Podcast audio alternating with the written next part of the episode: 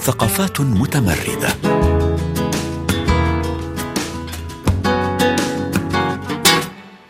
الفنان التشكيلي منذر جوابري يتعامل مع لوحاته وكأنها وسيلة عبور من حالة نفسية إلى أخرى وكأنها وساطة بينه وبين هويته وذاكرته وعلاقته بالأرض. آه، يعبر من خلالها عن الهم الإنساني الشامل الذي يتجسد حقيقة وواقعا في الهم الفلسطيني. في أعماله نظرة فلسفية تتمحور حول الزمان والمكان وتتجدد بتجدد تشكيل المواد والرؤى الإبداعية. منذر جوابري ضيف برنامج مراسي لهذا اليوم.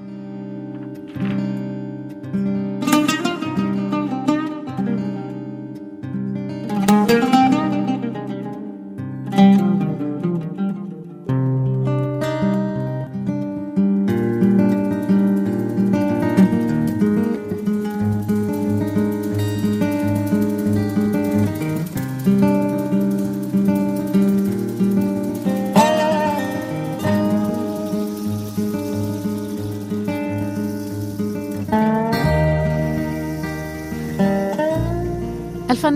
منذر جوابري أهلا وسهلا فيك في برنامج مراسي. أهلا فيك ميشا يسعد مساكي ومساء المستمعين الكرام. أنا بسرني استضيفك اليوم حتى نحكي عنك نحكي عن فنك اللي هو فن فيه تساؤلات كثيرة تساؤلات عن المعاني التي تحملها الرموز اليوم داخل السياق وخارج السياق. السياسي والاجتماعي. هناك هذا الهم الفلسطيني الذي يبقى مقترنا بفنك حتى ولو لم يكن التعبير عنه بشكل مباشر ولكنه موجود في كل تساؤلاتك واهتماماتك. وأنت تتساءل مثل كل الفنانين اليوم مع كل ما يجري في المنطقة. يعني هو سؤالك بصراحة سؤال كثير كبير وجوهري. هو برجعنا لفكرة ماهية الفن. ولماذا يعني ننتج الفن؟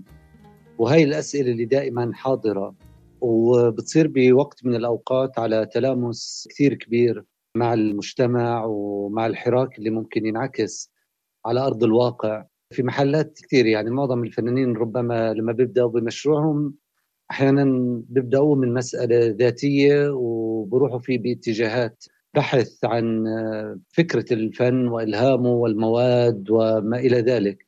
ومن ثم يكتشف الفنان أحيانا نفسه أنه هو متورط في إعادة التساؤل وصياغة هاي الأسئلة الكبرى حول ماهية الوجود وعلاقتها كلها بالمؤثرات المحيطة. وفي نفس السياق إذا بدي أعكس هاي النظرية بعتقد انها هي كمان بتمسني في محلات كثير يعني. بكل وقت أنا بحاول أبعد فيه عن فكرة القضايا المباشرة بحكي عن كيف ممكن أطور التجربة الفنية بشكل يعني ما يكون منسلخ عن الواقع إلا أن كل فترة بنرجع لصلب القضية الأساسية الخاصة بما يتعلق بالقضية الفلسطينية وعلاقتها بمشروع يعني صار له 75 عام. فدائما في مسافة قريبة تخليك ترجع للواقع وتكون جزء من هذا الحراك وحتى المفاهيم اللي بنحملها كفنانين يعني بصير وقت إنه نطلع منها كأنه إنه خلص ستوب هيك شوي. خلينا نروح نفكر بقضايا أكثر الحاحا. يعني قضايا خاصة بما يتعلق بالقضايا الإنسانية ودور الفن بكل هذا التواصل الإنساني. كيف ممكن تساعد الناس؟ كيف ممكن تخفف عنهم الامهم إن كان عن طريق الفن بشكل مباشر أو عن طريق يعني الاتصال الإنساني. والإنسان هو محور أساسي في عملك وأعمالك بشكل عام هي أعمال تجريبية يعني تبحث من خلالها تستخدم كل المواد تغير المواد تستخدمها من جديد. كل عمل تقوم به هو تجريبي يصل بك إلى هدف معين ربما لا يكون واضحا في البداية ولكنه يتضح مع الوقت ومع التجربة. آه، وأنت تخرج من الفرد إلى المجموعة. تحب هذا النوع من الفن؟ عندما تخرج من ذاتك إلى المجموعة وتحاول أن تضع نفسك مكانها وأن تعبر من خلال فنك التجريبي عن معاناتها. سؤال حلو آه، ميشا. شكرا للسؤال حتى سؤالك بيعيدني لحالة من الاكتشاف الذاتي من خلال السؤال. يعني فعلا أنا بحس أنه معظم أعمالي هي أعمال تجريبية وبحب هذا الاتجاه. بالفن اللي هو شوي أحيانا بحررني من كل الأعباء المحيطة والأعباء الخارجية لفكرة اكتشاف المادة وتوظيف المواد. أكيد تجربة طويلة واشتغلوا فيها الفنانين مدرسة تكعيبية بس فكرة إعادة اكتشاف هذه المادة من الناحية الفيزيكال وتوظيفها من الناحية المفاهيمية بترجعنا دائما لإعادة هذا التشارك الإنساني آه، عن طريق الفن. والبحث من خلال المادة للتعبير عن القضايا الشخصية والقضايا الإنسانية. ويمكن اللي هو بيرجع بيحطنا في مصاف تفكير بالسياق الاجتماعي. يعني دائما بعتبر إنه السياق المجتمعي أو الجمهور هو جزء أساسي لا ينفك عن مسألة الفنان. يعني الفنان طول الوقت بفكر بالجمهور بعيدا عن إنه ممكن هو يكون عنده مشروع إبداعي أو مشروع فريد أو مشروع متخيل أو بغض النظر. بس التجربة الإنسانية هي جزء من هذا التفكير ومن هذا الاتصال اللي هي بتخلق كمان أو بتساعد حتى في أحيان كثيرة إنها تطور الشغل. يعني بالوقت اللي أنت ممكن تشتغل فيه بطريقة منفصلة عن السياق المجتمعي بأخذ خط مختلف لما أنت بترجع تقحم القضايا المجتمعية وتقحم الجمهور في هذا المسار لا يصبح هو بيعبر عن آه، شريحة أوسع من المجتمعات. لأنه ولا مرة كمان الفنان هو بيكون منفصل عن البيئة ولا مرة بيكون منفصل عن السياق المجتمعي. هو جزء أساسي وجزء حاضر في السياق المجتمعي اللي كلهم مع بعض بتلقوا نفس الرسالة مع بعض بيعيشوا نفس المؤثرات مع بعض بيعيشوا نفس الظروف ونفس البيئة. فضروري كمان أو على الأقل إنه أنا بحب هذا الاختلاط أو الميكس ما بين المشروع الفردي وما بين تعبيراته عن السياق الاجتماعي. نعم. منذر شوابري مهما تعددت الوسائط المستخدمة في فنك ومهما تعددت القضايا المجتمعية يبقى الإنسان هو المحور. وتقول في هذا الصدد فكرة الوجود قائمة على الإنسان والجسد في لوحاتك هو ربما دليل أيضا على الوجود بالمعنى الرمزي وجود الفلسطيني الذي هو دائما يقف في محطة انتظار لما قد يحدث فيما بعد حق العودة إلى الأرض حق الوجود كإنسان في وطن في مكان يمد جذوره فيه.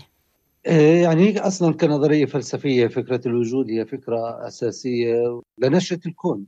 يعني الإنسان والمكان أو الإنسان والبيئة. وخلينا نتخيل يعني الطبيعة موجودة بلا إنسان أو الإنسان موجود بلا طبيعة. تصبح كل العناصر هي غير موجودة أصلا. فهو نقطة مركزية. الوجود إن كان بتعبيره الجسدي أو بتعبيراته الروحية أو بتعبيراته الفكرية. بالبدايات كنت كثير مغروم وملهم بموضوع رسم الجسد. وعلاقة الجسد في سياقات عديدة بالسياق السياسي بالسياق الاجتماعي بالسياق الروحاني. بس مع الوقت بدأت التجربة تنفتح باتجاه أكثر فكريا. في مرحلة من المراحل كان أقرب لحالة من التصوف وانعكاس هذا الوجود وعلاقته مع المحيط. لأنه هو بيخلق دائما علاقة مؤثرة يعني يؤثر ويتأثر. وعملية التأثير وتسجيلها وارتدادها هي بتتم من خلال الإنسان. يعني إن كان بالطريقة السلبية أو بالطريقة الإيجابية. يعني كيف الإنسان أحيانا يتدخل بالطبيعة بالتدمير هو عمل فعل معين قدر يسجله هو أو يوثقه هو الإنسان. وبالمقابل أيضا في حال أنه كان بالبعد الإيجابي في حالة تعمير الأرض ولا تطورها ولا بنيتها اللي ممكن تتجاوز كل هذه المحددات أيضا الإنسان هو الفاعل والمؤثر الحقيقي اللي قادر يشكل كل هاي الأبعاد. فبعتقد من هنا أنه هو الوجود الجسدي اللي هو بعبر عن وجود الإنسان بشكل مباشر هو كان دائما بيحمل كل هاي الدلالات. لنحكي عن قديش الحياة والعلاقة مع بعض بتخلق حالة من التفاعل. نعم. آه، منذر تقول بأنك كنت تائها في اختياراتك الدراسية آه، وكأنه كان ذلك استمرارية لحالة التيه وعدم الاستقرار. التي فرضتها عليك النشأة في المخيم. يعني أنت بدأت الدراسة دراسة التاريخ ومن ثم تركت التاريخ للتوجه إلى الفنون الجميلة. ولك علاقة مع الوقت علاقة يعني مختلفة قد تكون علاقة إيجابية في بعض الأحيان وسلبية في أحيان أخرى. ولكن الوقت أيضا يلعب دور مهم في أعمالك خصوصا عندما يقترن بالزمان. يعني آه، دائما الأشياء صحيحة ولا زلت لحد الآن تائها. يعني هي حالة التيه هي ممكن تكون نقطة كثير آه، ملهم الفرق بين الإنسان اللي بيكون كثير منظم وعارف شو بده أعتقد قادر يبني شكل من أشكال الحياة المنظمة والواضحة والبنائية بشكل كثير دقيق. بينما حالة التيه والقلق ممكن هي تخليك زي ما بحكي اللي هو بيشبه الفن. بخليك دائما تكتشف تتفاجأ يعني كل وقت بمر معك عم ترجع بتتفاجأ بتندهش بتنصدم من كل هاي الوقائع وهي لا شك إن هي بتأثر بشكل كثير كبير عند الفنان أو المخرج أو السينمائي أو المبدع بشكل عام. كل هاي الحالة هي بتشكل آه، حالة من الأسئلة المتواصلة والمتراصة حتى لو كان نفس السؤال يعني لما كنا زمان نحن صغار نسال ليش أنا عايش؟ لما بتكبر بتسأل أنا ليش عايش بس بتسأله بطريقة ثانية. الوعي عندك والتطور الفكري بخليك تفكر أنت عمليا بهذا السؤال بس بطرق متعددة. حالة التيه هي طبعا زي ما أنت طرحت هي لها كثير أسبابها وظروفها. يعني أبوي وأمي لاجئين من بلدة عراق المنشيه رحنا سكننا في مخيم بعد مخيم طلعت أنا أدرس في نابلس رجعت على بيت لحم. فطول الوقت ما كنت بحس إنه وهذا جديد اكتشفت إنه مش كان في عندي مكان في فقد للمكان الأصلي اللي هو عايش بالذاكرة اللي أبوي كان بيحكي لي عنه اللي طول الوقت بجيب لي سيرة البيت والحكوره تبعته في بلدته الأصلية سيرة الغنم كروم العنب والقمح. هذا ما كنت في وأنا شاب صغير مش كثير كنت مدرك إنه شو بحكي بس لما كبرت وصرت كآب صرت أرجع أستلهم من هاي الذاكرة وأعرف قديش إنه في لها ارتباط. يعني فكرة المكان مهم جدا في نشأة صحيحة وفي نشأة واضحة وبعيدا عن أي مشكلات أخرى. بس طالما أنت في عندك فقد للمكان بضل سؤالك دائما حاضر عن المكان وبحث متواتر. بعودتك للمكان بغض النظر إنك راح تعود أو مش راح تعود بس هي فكرة المكان موجودة. ومن المكان هو كان بربط الزمن. الزمن هو اجى من خلال تكوين الذاكرة المتراكمة. وهنا بسترجع إنه شو حكى جاستون باشلار نعم. عن موضوع الزمن. الزمن هي مجموعة من اللحظات. يعني الزمن هو أطول من اللحظة. اللحظة ممكن ننفعل فيها ممكن يتكون عندنا ذاكرة قصيرة بس الزمن هو كفيل بإنه يعيد ترسيخ هاي اللحظات. ويبنيها بمفهوم زمني على أكثر من محور بان هي تصبح جزء فاعل من المنظومة الزمنية والجزء الزمني الآخر هي إعادة رقابة زمن آخر من زمن حاضر. يعني واذا إحنا بنأخذها في نشأة الأدب والسينما والزمان والمكان يعني أيضا من العناصر المهمة من العمود الفقري اللي ممكن تحمل أي عمل إبداعي. فالزمن هان مش بس أنا بحكي فيه بسياقه العام أيضا بحكي فيه بالشيء الخاص تبعي مسيرتي حياتي بيتي حياة المخيم اللي بعيشها برجع حياة المدينة. فطول الوقت بيعمل لي تغيرات أو انفتاح أكثر وأوضح على شو قيمة الزمن وأهميته نعم. منذر شوابري الزمن آه، يحمل رمزية عالية خصوصا آه، عند والدك تحديدا الذي أصيب بمرض الزهايمر.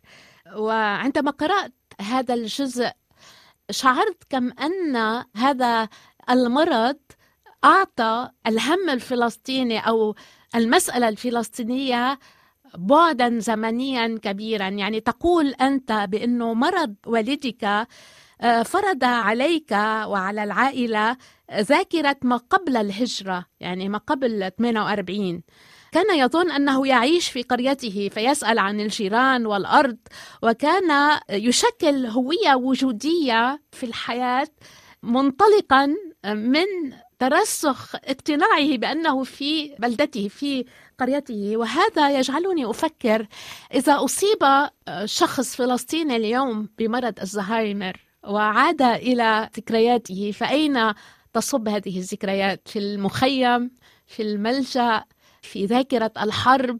يعني هيك أحسست بنوع من حزن وأنا أقرأ هذه الكلمات وأردت أن أسألك عن هذا الموضوع وكيف تعاملت معه أنت؟ يعني البداية كانت الاشي غريب إنه تشوف أبوك اللي هو بيمثل لك حالة يعني رمزية عالية من السند ومن القوة من الحماية وفي طريقة يعني طريقة بيعيشها الابن مع الوالد. لما برجع بشوفه بدأ يفقد الذاكرة الحاضرة ويرجع لزمن الحالة نفسها كانت غريبة. إنه مثلا ما كنتش أنا بفهم شو بصير إنه ليش هيك. بعدين فهمت إنه آه هاي حالة زهايمر بتصير بكبار السن. بس آه، لما برجع بفكر فيها باخذها على صعيد أبعد من بس من الحالة الشخصية. قديش هاي الذاكرة كانت ذاكرة متحررة.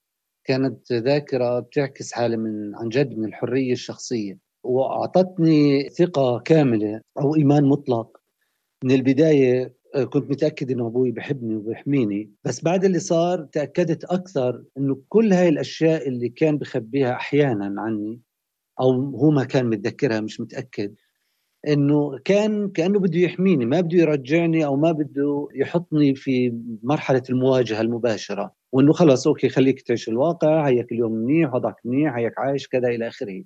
بس بعد ما توفى ورجعت أفكر بكل هاي الأشياء اكتشفت إنه عن جد هي كانت عبارة عن طاقة برجع بشوف فيها أهم أشياء. كمان مرة مفهوم إنه أنت تتحرر. يعني الأب لما بفقد التركيز بالذاكرة هو رجع لطفولته رجع لحقيقته. يعني الإشي اللي بحس فيه اللي هو شايفه اللي هو عم بشعر فيه اللي هو عايش جوا ذاكرته طول هاي السنوات. يعني أبوي توفى بجوز عمره 100 سنة بس طول هاي السنوات اللي كانت عايشة بذاكرته طلعت هيك فجأة واكتشفت الشخص الآخر من شخصية الأب. هي رجعت كمان حطتني في زمن مركب يعني صدقا بلحظات معينة كنت برجع بحس إنه أنا عايش معاه في هذا الزمن. إنه لما أدخل أنا ولا واحد من أخوتي يحكي له كنت آه، مثلا روحت الغنم اطعمته الغنم حرثت الأرض. كان عن جد في لحظات بعيشنا هاي المرحلة يعني وكانها تحولت من مرحلة ذاكرة لمرحلة تجربة حسية. أصبحت شريك فيها بالرغم أني ما عشتها. فرجعت نقلت كل هذا الزمن لسياق آخر وطبعا يعني بالإضافة زي ما حكيت الشيء الشاعري والعاطفي اللي بترجع أنت بتعيشه مع أبوك وبترجع المسألة تنعكس أيضا يعني. كيف هو اللي كان بتحملك؟ كيف أنت اليوم بدك لما يسألك السؤال عشر مرات تجاوبه؟ يعني فيها أشياء يعني ما بعرف كيف ممكن أعبر عنها بس خليط ما بين العواطف وما بين المفاهيم والذاكرة. يا نجمة في البير يا قلب حطب محروق يضوي في الليل. يا ريس سهل من موت مبلول بشوق والخيل. يرمح من الخوف يدعس عالبرقاق وسهيل. يلمع من فوق يشمس ظل الويل ونفوق من نوم الأمس ونشد رحيل لشروق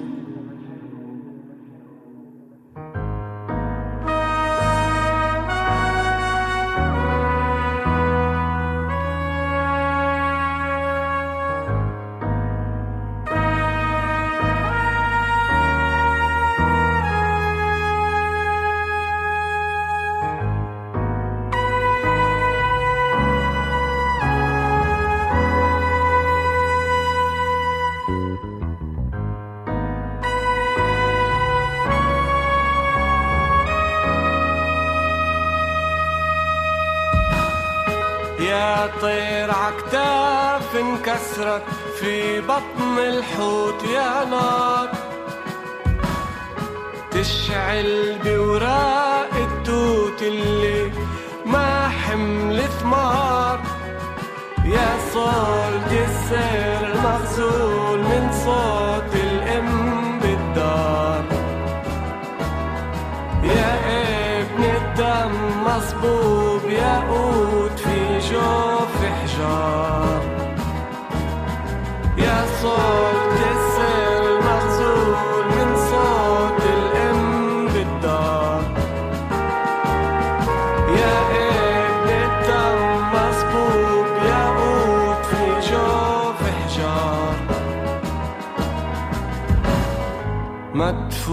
بالأرض وبضحك صغار منحوت. مراسي ميشا خليل.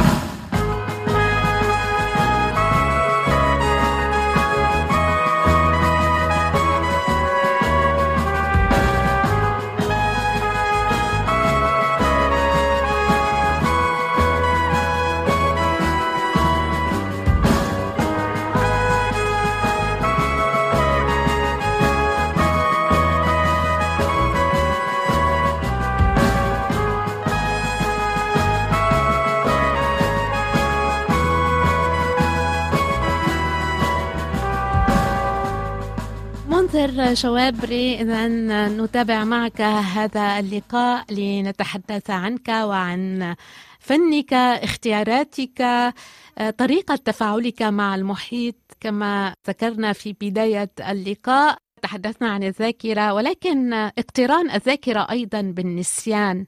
وتحدثت عن هذا الزمن المركب وتحاول دائما من خلال فنك ومشاريعك المختلفة أن تلعب على هذا الزمن المركب آه، مثلا في مشروع الملثم آه، كان هناك هذا اللعب على الذاكرة والنسيان وكيف أن الصورة النمطية قد تؤثر في مكان ولا تؤثر في مكان آخر. مشروع زمن مكسور الذي قمت به بعد مشاركتك في الفيلم الوثائقي اصطياد أشباح للمخرج رائد أندوني ومن خلاله تبحث في محور الأسر والإعتقال والعلاقة. مع الانتظار يعني هذا الانتظار الذي أنت اختبرته لمدة طويلة في المخيم الانتظار لحدوث شيء ما لا يحدث وكيف يبقى الإنسان معلقا بين عدمين إذا استطعت القول. دائما في هذا الزمن المركب في أعمالك تحاول أن تعبر عنه بوسائط مختلفة دائما وفي مواد مختلفة. يعني ممكن آه، أحكي عن مشروع الملثم.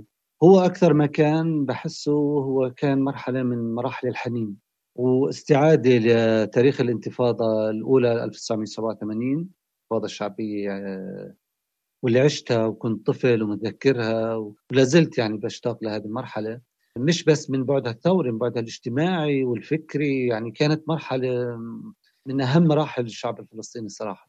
بحس الملثم هو فعلا هو الزمن مركب في كل أعمال بس في معرض الملثم كان هاي النوستالجيا الحنين للماضي.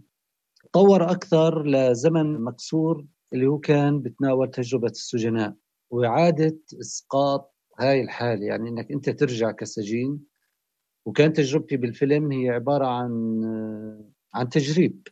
أجرب أنا نفسي شو يعني الزمن؟ وشو يعني المكان؟ وشو يعني اللحظة؟ كيف الأسير اللي بيعيش 30 سنة 40 سنة بنفس الغرفة بنفس المكان بنفس الأصدقاء بنفس الأشخاص بنفس المساحات؟ فكان في حالة من تجريب الزمن. وأعتقد أنه هو كمان هذا ساعدني كثير. أنا كنت شوي انفعالي بفني هيك تعبيري أكثر. خلى في عندي ضبط كثير عالي بالزمن بطل زي أول. يعني صار في عندي هاي الصبر الأعلى الانضباط مع الزمن أكثر. حتى مواعيدي اليوم يعني على الليبرا مثلا. خلص كان له تأثير كبير على السياق الشخصي. بروح على الثالث اللي هو معرض حافة. معرض حافة هنا أعتقد إنه هو جمع كل العناصر مع بعض. كان في سنة 2019 أقيم المعرض في باريس في جاليري يوروبيا كانت الفكرة أنه وصلت لحالة من العدمية. حالة من ضياع كل شيء حالة من أنه أنت بتحس أنه كل اللي بتعمله على الفاضي أمام شو بصير نرجع لبداية السؤال شو بصير حواليك؟ العدوان اللي بصير على غزة طول الوقت الاعتداءات اللي بتصير على الضفة بتشعر أنه الفن ملوش قيمة. فمن هاي الفترة كان في عندي مجموعة من اللوحات القديمة في شيء بيرجع تاريخه لسنة 2000 و1998 و2015 يعني كل هاي المرحلة لحد 2018 فقررت إنه كل هاي الأعمال أنا بدي أمزعها. مزقتها مزقت كل هاي الأعمال ورجعت ركبتها بطريقة جديدة. اللي هي كنت بحكي فعلا فيها عن الزمن هنا المشكل بالعمل الفني نفسه. يعني حتى إحنا كفنانين أحيانا لما أنت بترسم العمل أنت حطيته حكمت عليه في زمن معين. أصبح مؤرخ بزمن معين. وفرضت عليه شعور عاطفي معين. يعني اللحظة اللي أنا رسمت فيها هذه اللوحة ما بعرف شو كان مزاجي منيح أو عاطل أو أيا كان. أو الرسمة رسمتها هي كحالة من رد فعل أو بغض النظر أيضا. وبنفس الوقت الشكل الشكل اللي أنت حطيت فيه هذا اللوحة عمليا ثلاث عناصر هي عناصر أصبحت تقليدية وأصبح العمل الفني اللي إحنا كنا بنعتبره هو عمل متحرر أصبح رهينة للزمن تبعي وللذاكرة تبعتي وللحظه تبعتي. فمن هنا فكرت إنه أنا بدي أحرر العمل نفسه وكأنه هي كمان مرة إسقاط لكل هذا المشروع الشخصي والاجتماعي والسياسي. إنه أنت ترجع تفككه كمان مرة لأنه هاي فكرة الإيمان المطلق بإنه لازم الإشي يكون هيك ومش لازم يكون هيك هي كمان مشكلة فيها جدلية. أحيانا لازم ترجع تكسر كل شيء وترجع تشوفه من زاوية أخرى. فمن هنا قررت إنه هاي الأعمال كلها طبعا كان صعب بالأول إنه حتى من ناحية عاطفيه إنه شو تمسك لوحة لها 20 سنة تمزعها. بس لما رجعت وبنيتها مرة ثانية قديش حسيت حالي لأول مرة كاني برجع بتنفس. إنه هذا العمل كان مخنوق. لما رجعت أنا فككته وحررته وجمعت بعض الأعمال مع بعض وطلعت بلوحة ثالثة. فايضا هي زمن مضاف على زمن أساسي. يعني العمل اللي انبنى في 2012 فرضا مع ذاكرة ب 2012 رجعت انت مزاته ب 2017 رجعت بنيته ب 2018 فكأنه العمل بيحمل سيرة ذاتية خاصة فيه. يعني كل لوحة صار لها سيرة ذاتية مرتبطة بتاريخ مش جاية كمان من بديش أحكي من العدم بس مش جاية آه، مباشرة على العمل الفني. يعني أصبح في ذاكرة واستعادة ذاكرة العمل نفسه مرة أخرى وبنائها في من منظور زمني ثالث. نعم. منذر إذا بقول لك خيط صوف شو بتقلي؟ بقوة. هذا الخيط واحد يعني.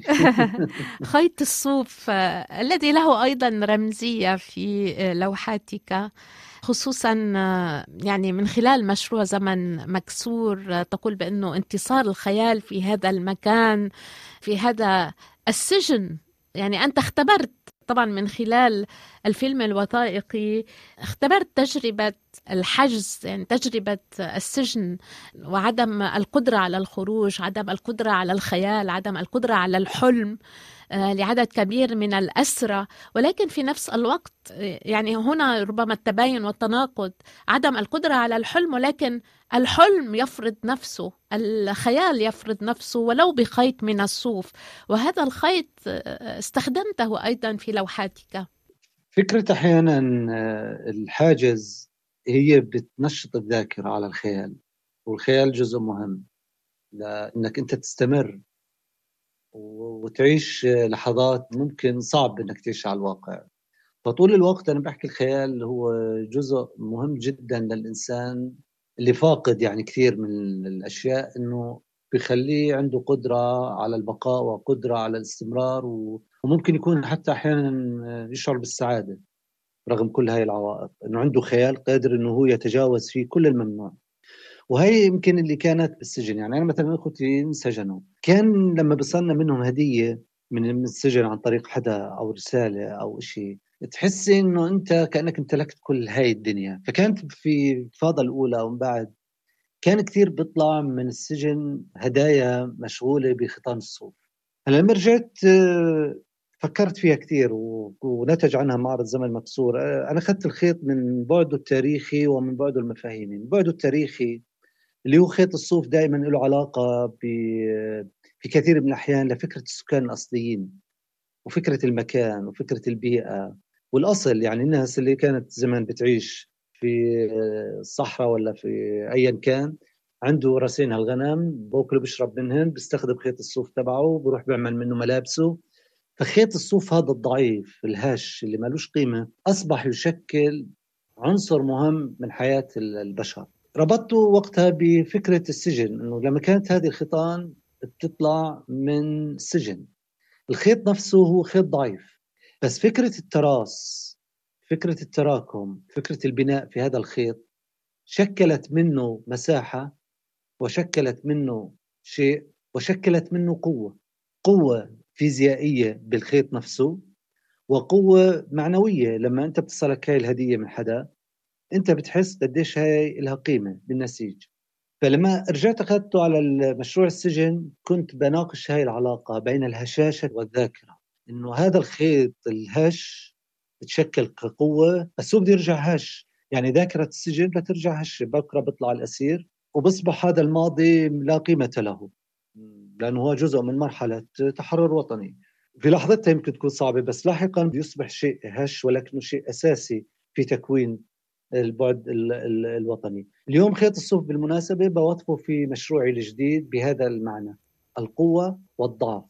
نعم. ما بين مادة الإسمنت. الخيط دخل على الإسمنت بهذا الشكل المباشر الخيط الضعيف والإسمنت القوي. وإذا إحنا نرجع نشوفه اليوم كمان بما يحدث بغزة حب نحس إنه هذا الإسمنت يتحول لأداة من أدوات العنف. هو الحامي أصبح هو القاتل كأنه. نعم. آه، من خلال كل اللي بصير والقنابل إلى آخره. إنه بيرجع هذا كأنه رجع لحالة من الضعف. فبالرغم من قوة الإسمنت وعلاقته مع خيط الصوف أنا بشتغل مع خيط الصوف أصبحت القوة المبنية في العمل باساسها مكونة من خيط الصوف يعني إذا كان خيط الصوف مش موجود بطل في قيمة للإسمنت ممكن يعني يدمر. بينما الخيط الصوف هو اللي شكل قوة لكل هذا الموضوع. فأصبح اعتماد الإسمنت هو على اعتماد خيط الصوف بالضبط زي ما اللي بيبني بيستخدم الحديد داخل الإسمنت ليقوي الإسمنت.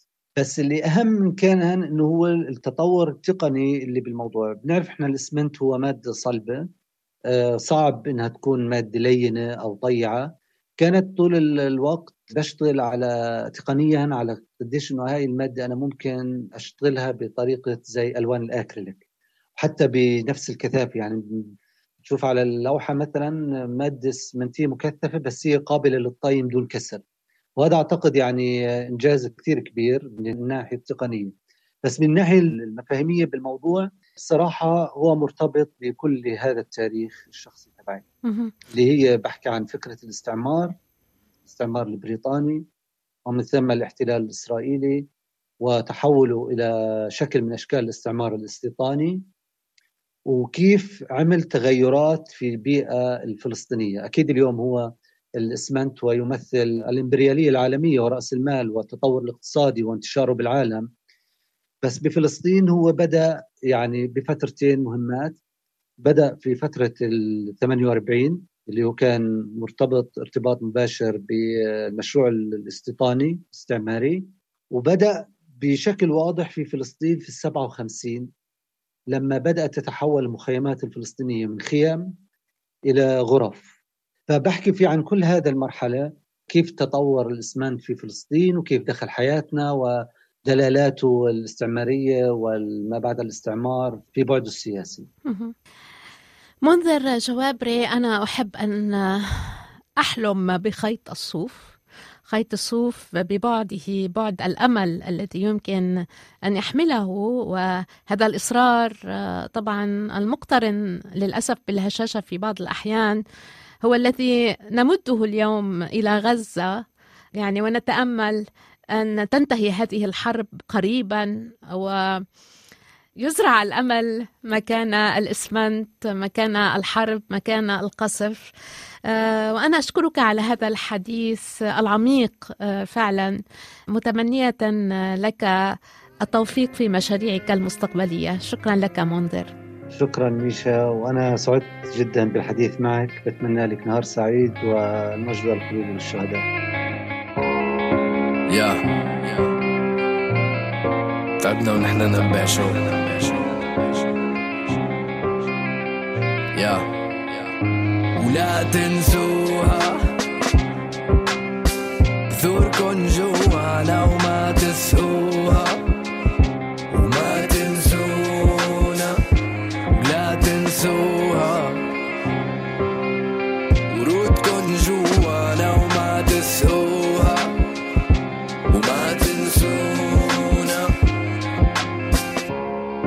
زرعوا وأنا بس ببيع شوكي.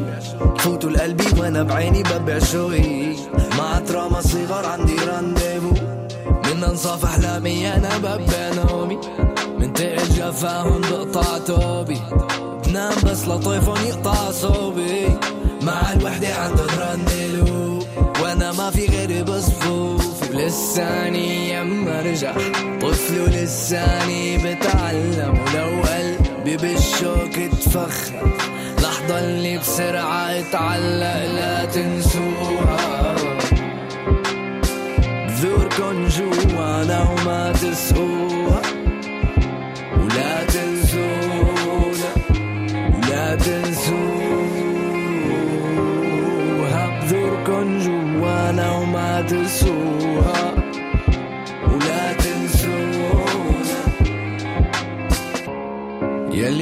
امبارح طمر جبيني اليوم عرقه شرش فيني.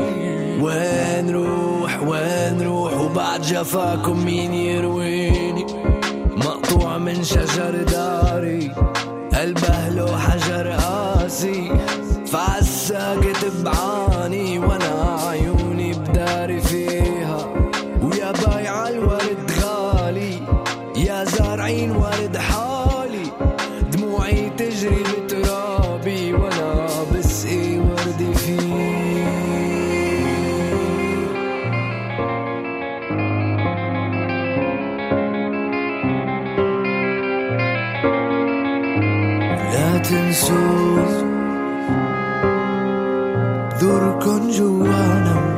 تسووا لا تنسونا لا تنسوا